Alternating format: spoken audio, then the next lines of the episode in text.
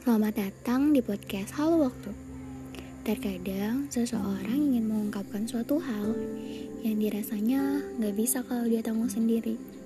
Entah itu masalah kehidupan, pertemanan, percintaan, dan masalah-masalah lainnya yang makin lama makin numpuk di pikiran. Kadang ada juga yang mau berbagi pengalaman, tapi dia bingung harus di mana dan ke siapa ceritanya. Karena nggak semua orang punya tempat untuk berbagi hal tersebut. Dalam artian, gak setiap orang punya seseorang yang mau menerima semua itu. Curhatan-curhatan itu.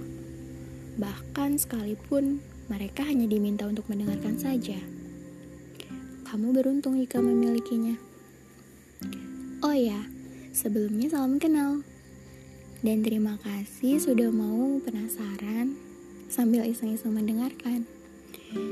Ini adalah podcast yang dibuat seseorang yang punya banyak hal dan kata yang selalu dia ingin ungkapkan. Tetapi terkadang keadaan yang dia punya tak memungkinkan untuk itu. Semoga kalian nyaman dan betah untuk berlama-lama mendengarkan ocehannya. Jangan lupa mampir lagi ya di episode berikutnya.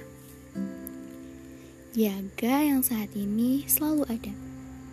Karena ia akan terasa berharga saat kamu kehilangannya. Tetap bersyukur dan jangan lupa tersenyum. Dadah.